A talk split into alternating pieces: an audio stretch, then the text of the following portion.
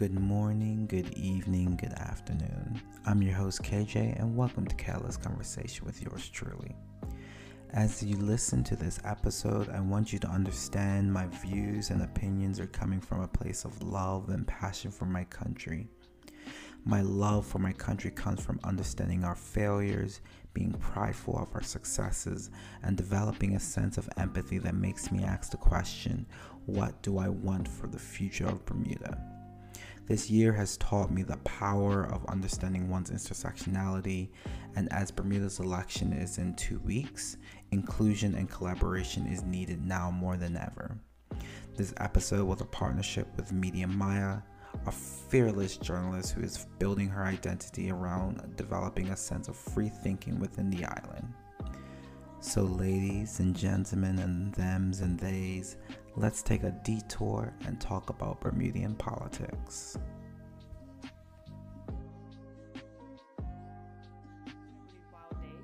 In terms of just even getting to know all the people that are there and who's running in what party and things like that. And being a journalist and kind of being there on my own is definitely a different vibe as well because like I don't have someone to go check this, check this, double check this and that. So even when I was there recently before we got in this conversation, I saw that I had posted a mistake where for mm-hmm. the freedom, the Free Democratic Movement had 16 candidates, but they only had 15 candidates running. And okay. initially, the way I got my numbers was I was there and I asked every member of each party. And when I asked Marc mm-hmm. Bean, he said 16. So I put 16. And yeah. I was like, I should have waited until it was all over and everyone's things were out. And I would have double mm-hmm. checked and saw that it was 15 and not 16. Mm-hmm. But yeah, I didn't wait, which is like bad Maya. so I was like, I should have never just took the word. Even though he's the leader of the party, it's, it's always best to see it on paper. Pretty fast paced today. And I remember mm-hmm. last time I covered an election was actually in Halifax, and there was four of us doing it, and it was for school, like you know. But I had to speak to all the ministers still out there, and at least you know things were being double checked by your teammates, or you know things like that. Yeah. Or like he said it was this, let's look up. Okay, it was that, like you know. But yeah, I was like, I was thinking that like, ele- like this is my first election where I'm not in it. Like I'm just like hands back, just watching it. And I'm just like watching everyone just being like, holy crap, like this is a lot. Like I like part like we always look at the politicians, but like we really need to step back and just be like, whoever's around an election, like you're doing God's work. like, oh it's it was a lot. Like I didn't know what I expected, but it was still a lot. And even now, like trying to edit this video, and I know that I don't think I want to do so much craziness because I interviewed I don't even know how many people I interviewed maybe maybe seven max because I didn't want to okay. I didn't want to interview all the same regular people that everyone was going to interview and to be quite honest with you a lot of people just went in and went out and was gone mm-hmm. so that was that was new too but when the everyone who lingered around was waiting for the free democratic movement to show up like that was like the big thing for the day like when yeah. are these not showing up who's on the party all of that yeah. so when they finally showed up and then Marc Bean told all the reporters that you can't talk to anybody, just me. Right? So, you know, that. that put us all in like a. It'll be nice if we could hear from your candidates. Like, you know, like these are the people that everyone's going to be voting for. I don't think we've heard from them yet. So, can we talk to some of your candidates? And he was like, that the time to speak to my candidates will be arriving shortly or something like that. And I was just, I was a little floored. I was like, okay. So all of us had to go up there in his face with one mic or the cameras, and it's just like in the middle of a pandemic. or like all of us had our own stations, like, you know? And obviously everyone's like, now it's getting crowded in one spot. And I got my camera guy with me and myself trying to hold the mic out and get my questions up and ready. But like, who's going first, who's going second type situation and also like oh i had questions for your candidates not really for you. Like the only one i had for you was like this simple like why are you even starting this? Like why now? How yeah. long have you been doing this? Because that's like my biggest thing. It's like how do like how long have you been working on doing this? You only have 15 seats. You need 36 though. So obviously you went out you know doing it they have like a very a very well created um, platform well i wouldn't say wow created. Like they have like a wow like there's their their online presence is is very much there. So I, I i do share those questions too.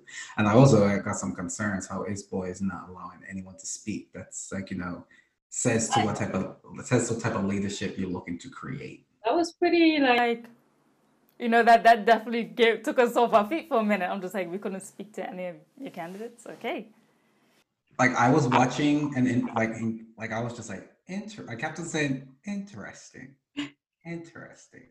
Um, just like how how the how like how the party is, is being created and like how um, Marc Bean has performed in the past and like how he has like how he is now. Like I'm very interested in his approach as like why he's now starting the party. Um, yeah. Yeah, a couple of people that I spoke to in private there were also just stunned, you know, but also like, I guess this will be the natural next step um, for him, but we will see. Okay, so let's move along to these questions because I don't want to say too much. Okay, first one basically, really generic, basically been talking about it already. So, how do you feel about this election? I mean, you are on the outside looking in right now. Yeah, so everyone, if, if you look at any type of snap election, like snap elections normally happen when a government has either they're overconfident or they got some ego towards them. So right now, like you could see what the Progressive Labor Party is, they have the, the overconfidence. And I feel like uh, the premier is riding the wave of the success of COVID 19 but what folks need to realize is that success is coming from the fact that Bermudians as a whole came together to ensure that the curve has been flattened. So I really want folks to really look into why are we really call, calling this election and why has it been called during an, uh, a pandemic and and really do a deep dive to try to figure out what their what is the uh, what's the end goal for here like you know they had a super majority um, you know, they didn't really have to call an election for another year. So it's very concerning that we call that we called this election. And I do know the premier alluded to the fact of like the by-election, you know, if we're calling a spade a spade, like that that that seat could have stayed vacant for a little bit a little bit of while to ensure that folks had some time to figure out who could be put into that spot. And even like if you look at the grand scheme of things, a by-election, I think they quoted around $35,000 that would have been um, to have this by-election in a billion dollar budget or a $2 billion budget. I can't really fully remember the budget within um, Bermuda, but $30,000 wouldn't have broke the bank in reference to the cost analysis that the that the premier alluded to. So I'm just like, question mark. I have so much questions about why this election has been called, and I really feel like it's not coming from a genuine spot. That was his response to them requesting another by-election, and they didn't. He didn't want the money to be spent on there. It's like, well, we might as well just have a general election then, get all your members and seats. But then that still doesn't. You know, it still doesn't prevent. It also doesn't prevent anyone from still dropping out once they get in and wanting to leave. Like you know, there's still there's still the chance of another by-election as soon as the general election is over. Like, and and to be honest with you, I would have felt a little bit more confident. Is like, because like I, I wouldn't even feel I wouldn't even say confident with it. It's just like I would just prefer the PLP when it was like, you know, I want to secure another five years just like call a spade a spade. Like like you want to have some time to develop your programs. You want to have some time to right the wrongs that have been made during your time as a as a party. I would i would have i would have been like I, i'm very much against having an election during the pandemic but if you have to call an election don't put it on the fact that of the by elections don't put it like just put it on the fact of calling a spade a spade. You want to you want to secure additional five more years as government like it's it's no logical reasons. Like it so so like what four four elects four by elections now so what's that's a hundred thousand dollars or like close to 150,000 okay that's a lot of money. Um but like you know compared to the million dollars that we're going to spend for this general election plus other things and then what people fail to realize is when you there's other costs connected to having an election. It's not just like the election. Like you know, ministers have to like minister training, onboarding uh, ML, MPs, um, onboarding of, of of new permanent secretaries, on like changing the direction of the government. There's so much money that goes into shifting a uh, shifting a government, even if it's the same government coming to the like like it's the same government coming in. There's the the, the cost of what's going to happen towards it is still unknown. So having saying that the election is based on cost savings is very much just misleading um, the public, in my opinion. And people really need to take note of that. Okay. So let's well, let's talk about the OBA then, because I guess some people would say that the role of the opposition party is to prepare and be ready for a general election. How do you think they've done? I mean, my, opinion, like the role of the opposition is to hold the government accountable. And that's and that's the thing that we need to move away from. We need to move away from the fact that governments and like public policy needs to be based on election cycles. Like that, like that mindset is the what fails us as a country and a society. The role of the opposition is to to question, to engage, to understand, but also collaborate. And I feel that the One Bermuda Alliance, it I, I call it like that awkward kid in school where like, you know, they're smart, they have they they have the the um, the intellect to to to do great things, but they lack the social skills needed to make friends. And and that's the One Bermuda Alliance. Like if you look at the history of the party, like the party has never had to be an opposition. And I, I, do understand that the OBA is created of other folks, but at the core, the OBA was created from members of the uh, United Bermuda Party. Those individuals really have never had the full opportunity also teaching to be in opposition. So I feel that the OBA has a lot of growing pains. And what we fail to realize is like, I do see a lot of, um, I'll say rhetoric around the OBA surrounding the internal politics. Oh, yes, OBA is having some internal politics, but I feel like that is needed to really showcase what this party can be. It's trying to shake out the past and co create its future. And I feel like we are doing a disservice to not take the time to listen to this party. And then also, I'll call a spade a spade. Like, you know, we really don't equip our politicians, whether it's um, like our governments or our opposition, to actually, you know, govern and learn and research and develop.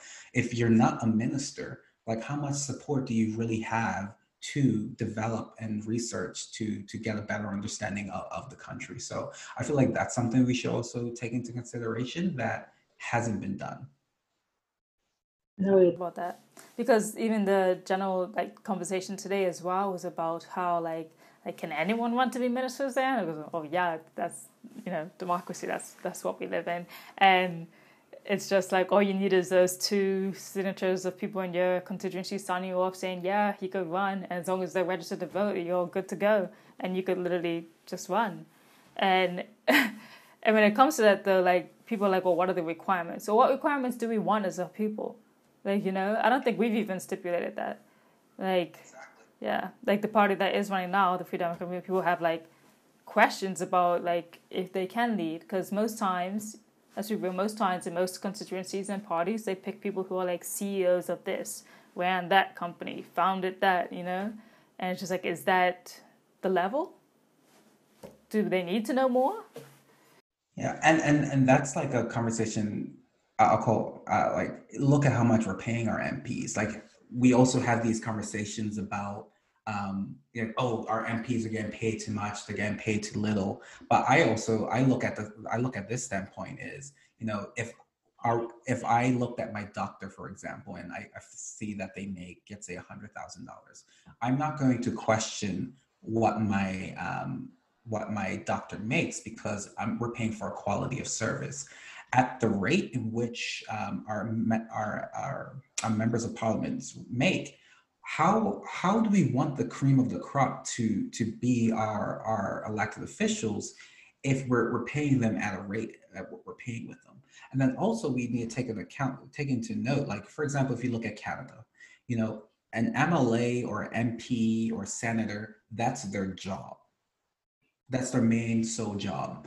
In Bermuda, it's different. Like most folks have, a, like being an MP is their part-time job, you know. So when I when I look at all these issues that I hear people talking about, like we really aren't having the real conversation about like how are we governed, how are we like how are we electing our officials, what requirements are we putting into there? Like these are the, like when I look at this um, snap election, I am just like hitting my head against a wall because these are the questions I keep on asking myself. It's just how can we want to move the island forward on, let's say, affordable housing, if we never, if we don't have anyone who has the background in policy or in um, development that can specialize in developing pro, uh, developing properties and developing um, mortgage agreements and stuff like that, that will encourage folks to um, to build something for affordable housing. Like look at the issues in which we want to solve in Bermuda and the toolbox that we have, the toolbox being those individuals running, who is in that toolbox can, that can provide that opportunity for us? And, and I, and I feel like it's, it's, it's not there. I mean, you're not wrong because I, I can't even like speak to it myself. I'm not trying to get too answer yeah answer. You're supposed to be asking the questions here, but um, I would say labor is trying, but also it also comes down to, and I hate you. I know people don't like talking about it, but like even when we try to implement those plans and things like that in other countries that you're talking about, even like Halifax and Canada, they have a higher tax rate than we do. Like they, the country, the people pay more taxes, but the taxes that they pay goes back to them. Like when we complain about, oh, maternity leave is so short, or um, you know, so many people are on um, financial, so like all all of this is because we have to pay so much individually for ourselves for healthcare, for education, for like everything. When other countries, yes, they might take what seems to look like a lot of someone's paycheck, but it goes back to the community. It goes back so far where like it is free healthcare, it is free education. You can be maternity leave for a year, like you know, so get paid. It's all those things that do add up with it that we we haven't really I, I personally don't think we've tried to take advantage of it or it could be that maybe where we're putting our tax money is not in the right place. Like I like I always come at this stuff from like, you know, a policy wonk standpoint. When you look at what Bermuda has allocated their money in the past, it really hasn't been allocated in a way that is um, has a sense of strategic foresight. So when I say strategic foresight is like a, a, a party, OBA, BDA, OBA, o, OBA, UBP, PLP, everyone has had the same mindset of four years. I'm developing policies in four years. When you have that short sighted approach into developing policy within your country, one, it gets expensive. And two, you you build so like you know the OBA came in, did all this stuff, the PLP came in and took it away. So not only did you rush something and use uh, more money to to get it, we lost the opportunity to see if that actually worked. So that's a lot that's been happening with the change in politics is where you go backwards and forwards and we really haven't sat down and said this is what we're going to do mm-hmm. and we're going to try and then you also allude to the fact of, um, you know, taxation. I will call, like, you know, I, I get taxed a lot here. I complain every time I see it. However, I see the programs that are being made. And I, the reason why I see it is because the government lets me know this is what I did, this is what I did. And it's not the PLP or the OBA government, it's the civil servants. So like that's also something that, that we need to we need to showcase is that we have a huge public service that is being um, that has the opportunity to create these cool, affordable, innovative things, but they're not having the autonomy to do that because we're so busy up here being like red, blue, red, blue, red, green, or all the colors that you, that you see. So if we need, we need to, uh, one, I really encourage folks during this election is to pause, look at what is happening in the island, um, like and and understand our systemic past and understanding our systemic trauma. Like you know, I like I've spoken to the OBA, I've spoken to folks over there, and I I've I've called a spade a spade. I said until you folks apologize and recognize that your roots has connection to the trauma and systemic oppression of a lot of people in the island, you would never have the opportunity to let people listen to you. You have to rec- you have to right the wrong and understand that they want to develop a communication and develop that conversation about reconciliation within the island, right? Mm-hmm. And then I want what the PLP to recognize is yes, I understand that. Like I, I'm not going to say that the PLP, like the PLP, has done a lot for um, Black folks within the island, but we also need to recognize that in order to move Bermuda forward, we need to recognize the intersectionality that the island has. So like those are the, those are like the issues I have with our two big parties now, where you have one party who is blatantly ignoring systemic oppression and systemic racism, and then you have one party that is using it to fuel people and not take the time to look at the whole picture and see the potential in which we have. And this backwards and forward has created this gray zone, and where you have like this new party came, who, that has come into play, where frankly, it, it speaks populist vibes. It's, it goes into that way of showing of what happens when people are too busy arguing at the top and not being able to listen to the people.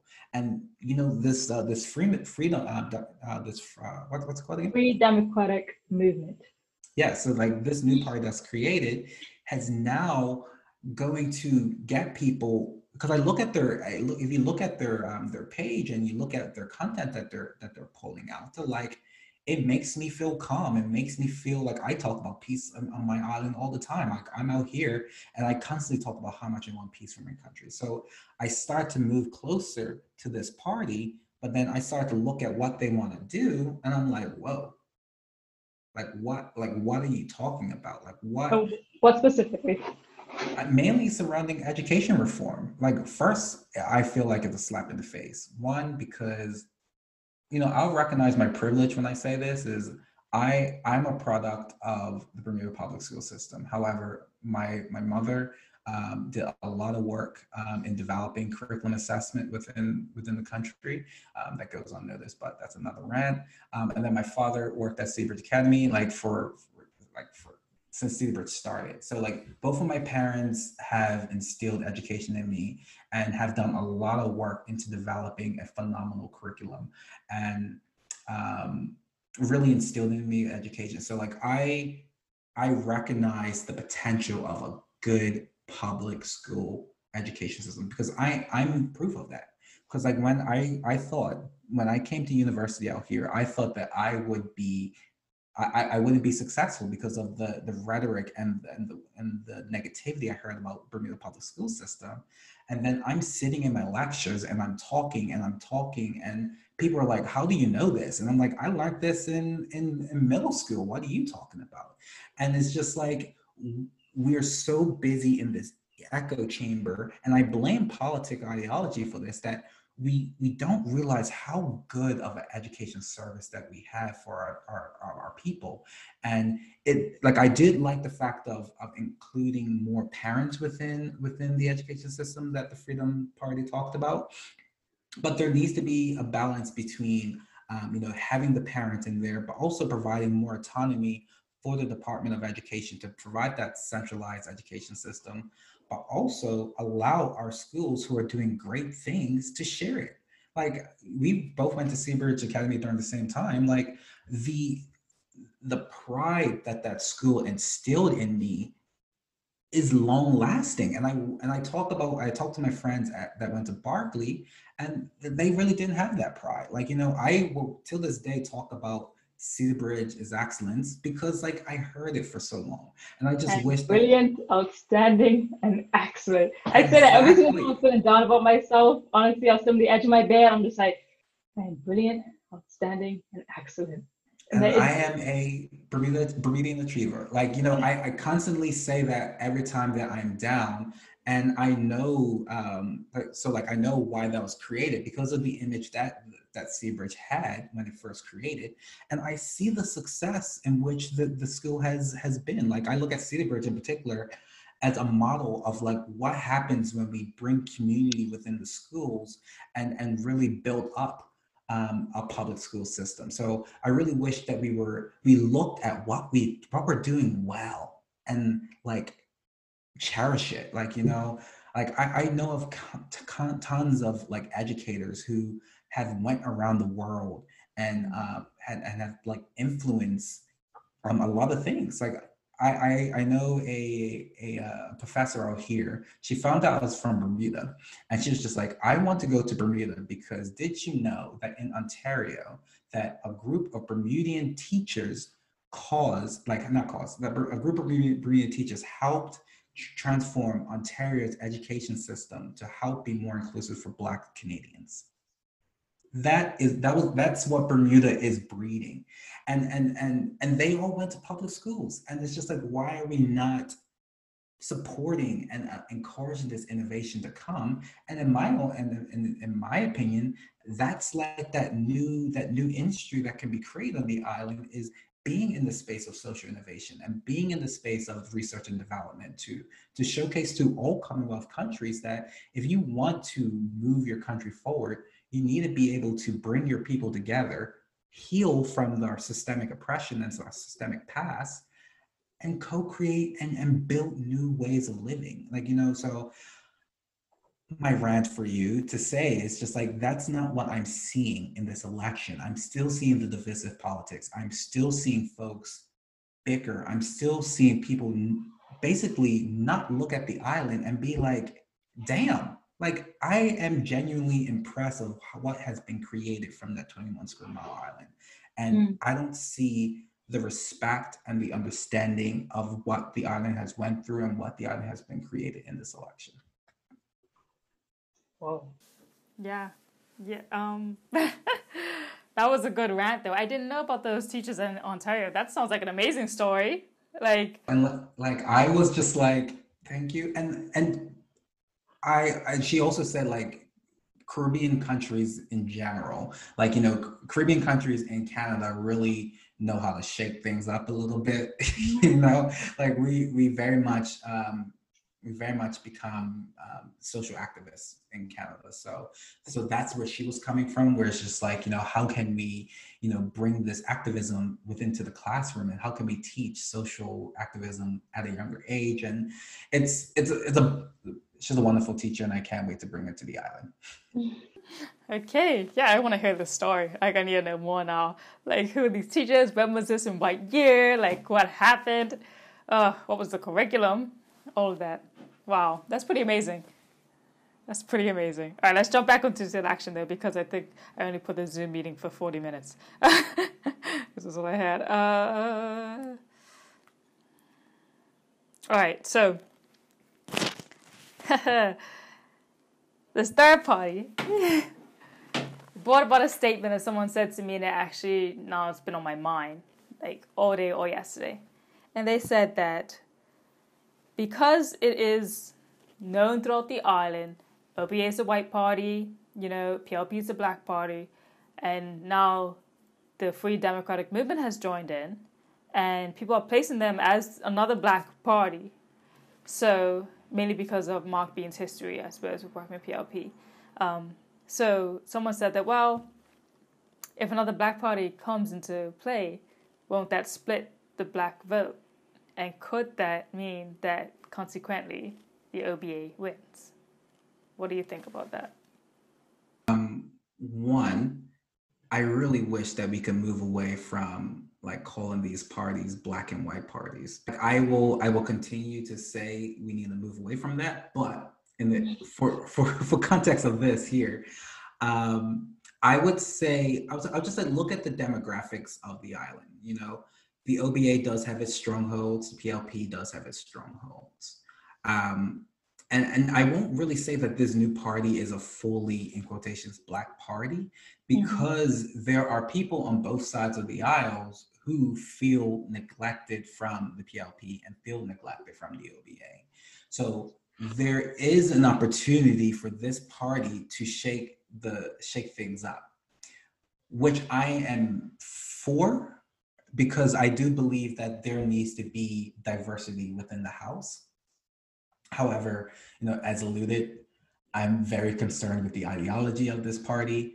Um, but I do see that this party will definitely take some of the um, PLP seats, but not as much PLC PLP seats as people think.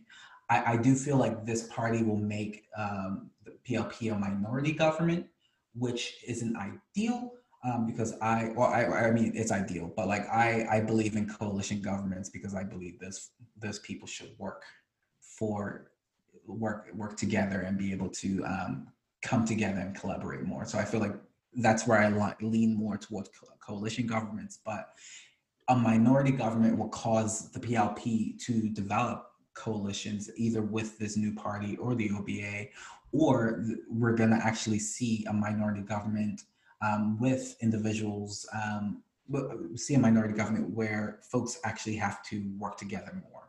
So I, am very much hoping for uh, for a minority government, I, I am I feel very uncomfortable with a strong my, my, a strong majority, especially with the fact where you know we do have so we do have a new party that's coming into play, and the OBA really has shown um, that they are still having their growing pains as a party when it comes to being in opposition. So I, I do feel that there is an opportunity for this new party to level up the playing field and move from the seats, move some of the seats from having a strong majority. Mm. I do say, I do think that having this new party come in has, you know, made people more aware of election, you know, and voting. So in that case, I'm like, great, because a lot of people either don't vote, don't want to vote. So it's a younger generation, like we're not engaged, we don't care. But when something this big comes up as news, and everyone only knows that you know OBA or PLP, period but now it's OBA, PLP, and FDM. and like support independent candidates. I mean, don't um, support the pastor, but um, there are there are candidate there are people. I look I look at myself. If I ever decide to get into politics, mm-hmm. I know like I know politi- I don't play well with others, so I know political parties and I really won't mix. But mm-hmm. I would I would be a very good independent candidate um, to to voice the concerns of my constituents, but also voice the concerns of my country. And I really feel that we should encourage our independent thinkers who do not have strong political ties to put their name on the ballot and we we as bermuda needs to support those individuals to get them elected into the house um, because we don't always need to draw the line and, and be in political parties. I look at like it's it's just like I always make this analogy when people says like, oh, you have to vote for political parties. If you go to a restaurant and you have chicken and you have fish and you don't like either, what you're gonna do? You're gonna either leave the restaurant or ask for something else. You can ask for something else. It's okay to ask for something else, people.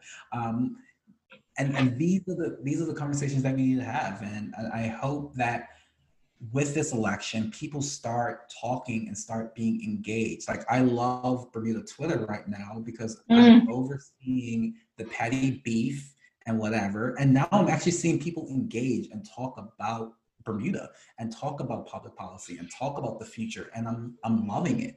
So from that that that echo chamber within within Twitter and other social media platforms, people are now connecting and, and engaging and wanting to get involved with politics. So I do feel that even in the next election, we're going to see more independent candidates. And you know what? We may even see another party created, and that's okay too. Um, so I, I, really feel like this. I'm. This is based on an assumption. I feel like the premier had an, um, an idea in, in which this election is going. And I feel like the election is completely changing. And I I love it and I think it's great. And I want people to be engaged. And I do know that, you know three seats have been selected already and i i want to hold people accountable like if these three mps aren't in your constituency right now just because they know that they've been um, that they have their safe seat that's concerning and people need to hold them accountable like you may not be canvassing but you need to still be listening and hearing what the people have to say mm-hmm. that's a good point because i i know that at least I know Jason Hayward who did win today, um, had been out there canvassing and even talking about the whole Belco situation and the people in his um, constituency. But you're right about the other two. I mean, personally, I just haven't spoken to them, and even even today. But yeah, I think it is strange that they just won today. Like you know, that just happened. Like someone, like the election is here. People, three people have already won their seats and and that's the downside of the Westminster system that I hate. And like I talk about it here, I talk about it with all my other friends from Commonwealth countries. It's just like we always talk about decolonizing ourselves, but how about we like decolonize ourselves from our political system and then have a conversation about decolonization? I am over the Westminster system. I'm over first past the post. I, I hate it. It does not spark joy for me. Okay. oh man. But uh, yeah, I mean, uh, what can we what can we really say and do about it? Because at this point, being here in Bermuda, and you know, it's it is a privilege to be able to vote, and it's still on the rocky waters for me personally when I think about like,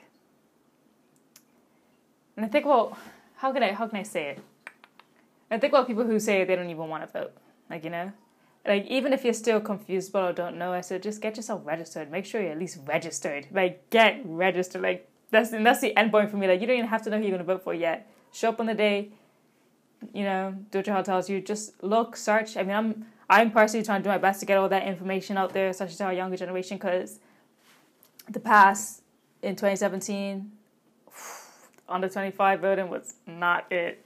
It was like we weren't even on the island. Um, but yeah, and that's always the complaint, though, right? And then there are, like, um, the OBA leader had said to me today, there were people that they're trying to reach out to who are under 30 to um, run in elections, but and I, I can I can understand this point that he made that it's very difficult to get young people to want to actually run in your you know party because I'm like once you're in you're in for life like you know? So even if you are someone like myself or you who are you know into politics, one of the things, trying to get there, trying to be involved, and then you know you don't who do you want to sit with, like you know, because you're just ain't two, or you could run independently, right?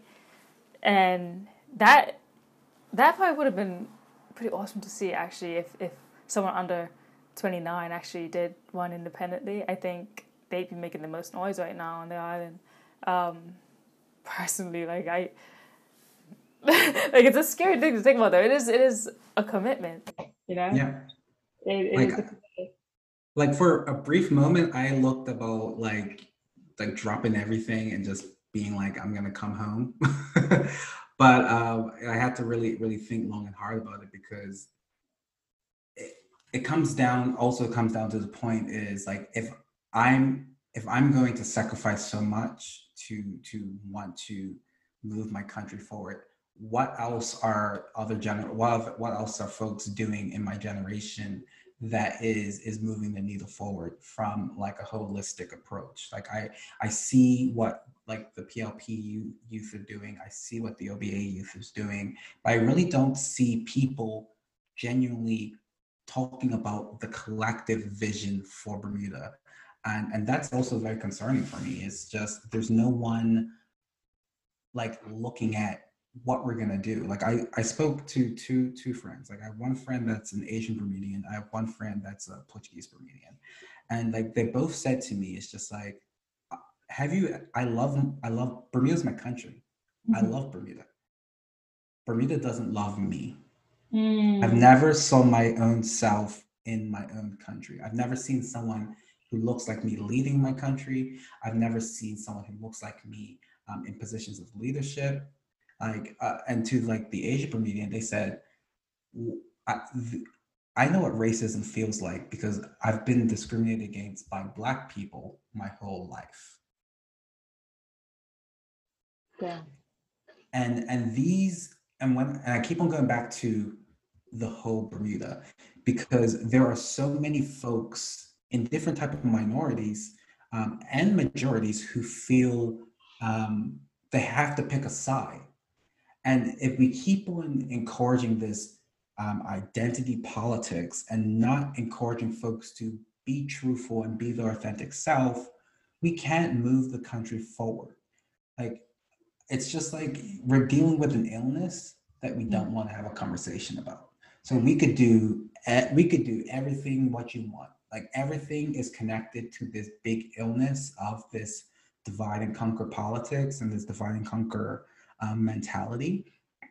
And if we don't start developing ways to develop reconciliation for all Bermudians within this island, we will continue to have this type of backwards and forwards um, hindrance of productivity for the rest of the time that Bermuda's around.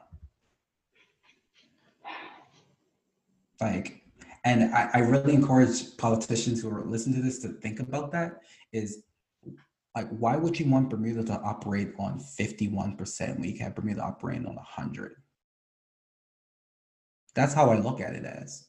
Okay. Like, I want our white Bermudians and our black Bermudians, our Asian Bermudians, our Portuguese Bermudians to work together because that equals 100%. If a country is operating at its full optimum potential, whew, that gives me chills that get like me thinking about that gives me chills right now and i'm not seeing that in this election. So. Man. Yeah elections but, coming up elections coming up. Yeah and so and there's time to change people's minds. Like i not a lot of folks have their their platforms out. Um you know folks can make commitments about what they want to because we also have the senate. So I want I want to see diversity in the Senate. I want to see folks who have this independent thinking in the Senate. I want to see, you know, um, you know, I, I want an apology from the premier, to be honest with you, about like what he's doing for LGBT rights. You know, as a black gay male, I feel that it's ridiculous that someone is trying to remove my rights when literally 50 years ago we had the same fight like it just blows my mind that we have a government that is in like legal disputes over human rights mm-hmm.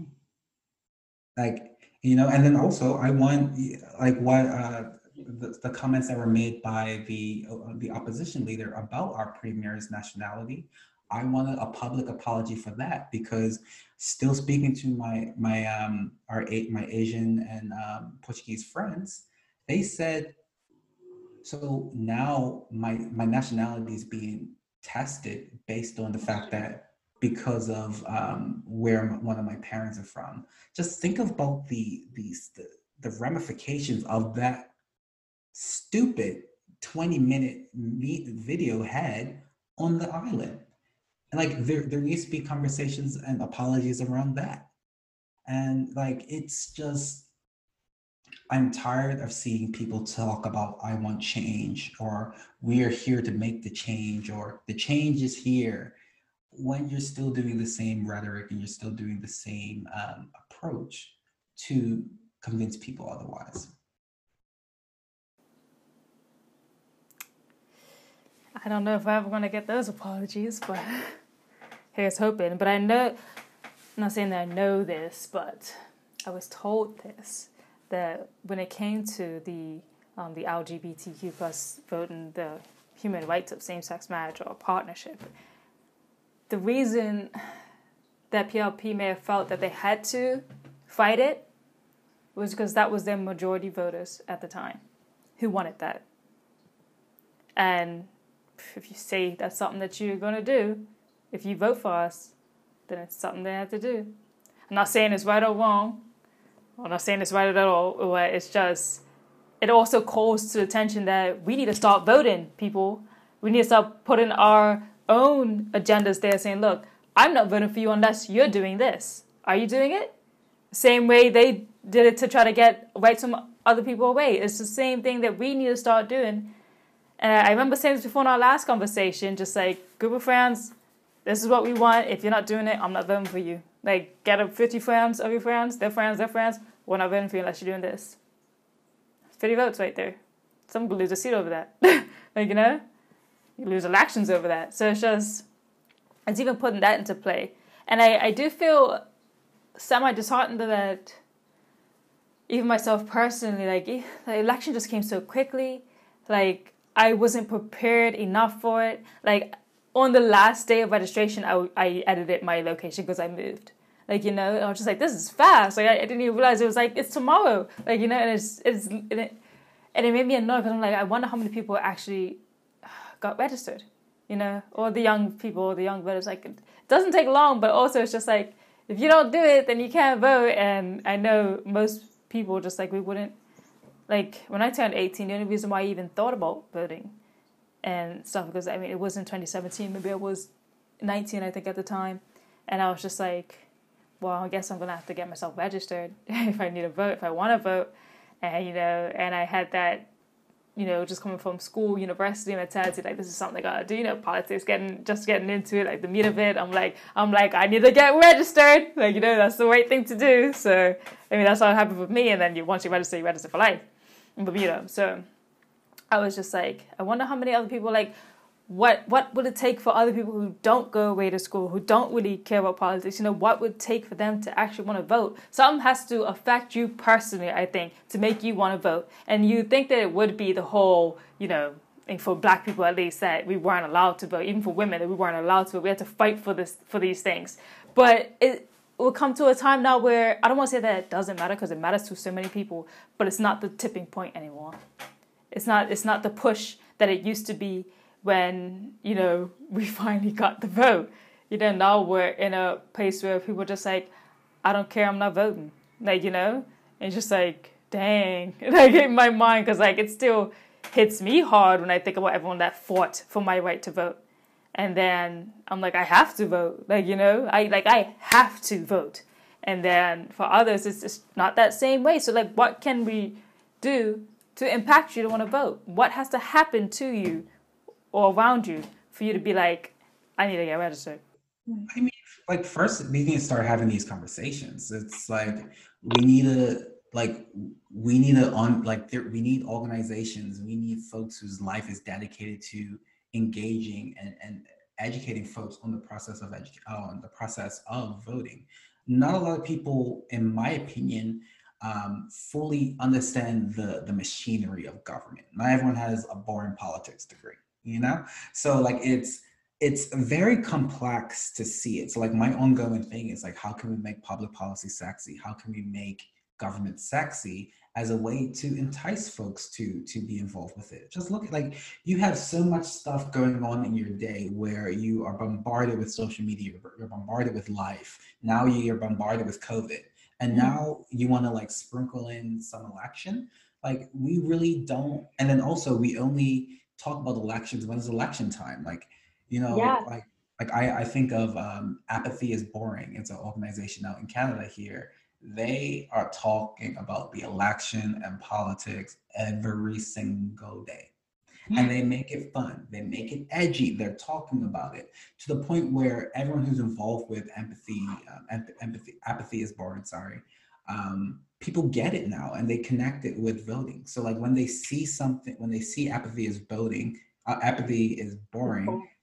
They Even I'm getting it, it now. yeah, they they connect it with the election, and like you know, it's two and two. Yeah. So it's we're seeing like I, I I say the government really needs a a chief branding officer. Like they need someone to come in like what Apple does and just like make it hit, make it sexy what irritated me the most uh, for myself actually during the pandemic when everyone was home, you couldn't go nowhere, couldn't do nothing. I was like, this is the perfect time to get everyone online and register to vote. And I had this thing laid out and I sent it around. I was like, yeah, let's do this. So on this day, we're going to make everyone register to vote. But, you know, life, COVID, and I never got back to it. And then even when I was thinking about doing it, and then like they called an election, I was like, you gotta be kidding me. Like a month ago, a month ago, I was to do this thing. And had it all planned out. I was like, I just need to perfect it. I need to contact the registrar's office, see if they'll be on board. You know, I could do a quick video. You know, I was to get everyone to the register that day, and I was to do interviews with all the ministers that are, you know, And I was like, man, I, I missed that opportunity. I really did. And then I say again, like people really look at the the um, the origins and the rationale for this said election.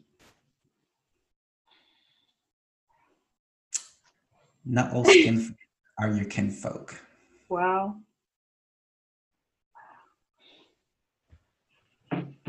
Uh, get out to vote, people. If you are registered to vote, ask questions, um, listen to folks, um, and yeah, like it's. I look at where Bermuda has come from from the day it was colonized to now, and the island has such rich history, and the island has such um, innovation that's happened there. The island has done so much for um, the world. Um, and you know it's still involved with uh, you know international trade and you know it's still one of like the pillars of foreign trade and stuff like that. So when i look at bermuda i don't think on the micro level i think on the macro level. And I think of like the opportunity that Bermuda has to put its influence in the world as a thought leader, as an innovator, as a country that that is is rectifying the wrongs when it comes to systemic racism and systemic oppression, and it's uplifting all of its people. That is the potential that Bermuda has, and that's the opportunity and ambition that I want to see in this election. Okay, that's a it's a tall order, but let's see if we can make it happen. That's what I'm saying. I, I say we need to all start drinking big. Like think, dream big, think big. Like I, I've had that. I had that motto since I was a kid, and it's got me this mm. far. And I, I'm dream big, think big. Dream big, think big. It is a. It, it's something that could definitely happen in Bermuda, but again, the work needs to be done. Mm-hmm. Platforms can change. Um, like government mandates can change. Um, electing a independent thinking Senate needs to be a priority. Like we do have a new governor that's coming in. You know, getting like I've looked at the governor's background and like I see what she has done. Like she has a lot of experience in strategic foresight. So really speaking with her and really getting her on board to redefine our relationship with the UK and uh, developing that as a way to launch us into the international um, international space. Um, so yeah, like it's doable and it's obtainable. Um, and we have a month, or not a month, we have like a few weeks to start changing um, what folks are saying because I, I, don't really see anyone who has released a platform. No one um, has released a platform yet. Yeah, so this is the time to create it. Yeah, yeah. All right, we're gonna sign out for the day because I only hopefully this is still being recorded because I know Zoom be like that. But I did want to mention before we clocked out. Um, not sure if I got the recording in the very first half, but today's nomination day was definitely a big turnout for PLP. Very little turnout for OBA, and even smaller turnout for the Free Democratic Movement. Um, although most of the candidates were able for us, uh, journalists, to report and talk to them the Free Democratic Movement was the only one that did not have the candidates speak to the journalists, just the leader itself, himself, sorry, Mr. Marc Bean. But yeah, super huge turnout for PLP, and they have all the candidates ready. OBA has, uh, let me just make sure I get it right, I'll look at it because I want to say 31, but I don't want to be wrong. OBA has 31, and then FDM has 15. So that's it and we already had three winners because hey, democracy. So this is where we are at Bermuda. Get involved, keep talking to them, message each and every one of Prestoners. Your constituency leader, message them, call them, tell them you want to speak, tell them you want to meet with them, anything that you need for you to decide who you want to vote for, what you want to see Bermuda looking like, and you know, get your friends involved with you. Stand strong together. Tell them you're not voting for them unless they do this, or not voting for them unless they do that. Let's put some pressure on these people so that we could get the Bermuda to be what we want it to be. It's always good speaking with Media Maya and having a deep conversation about what we want to see in Bermuda. It's important that everyone who's listening to this gets out to vote. And just remember peace and love.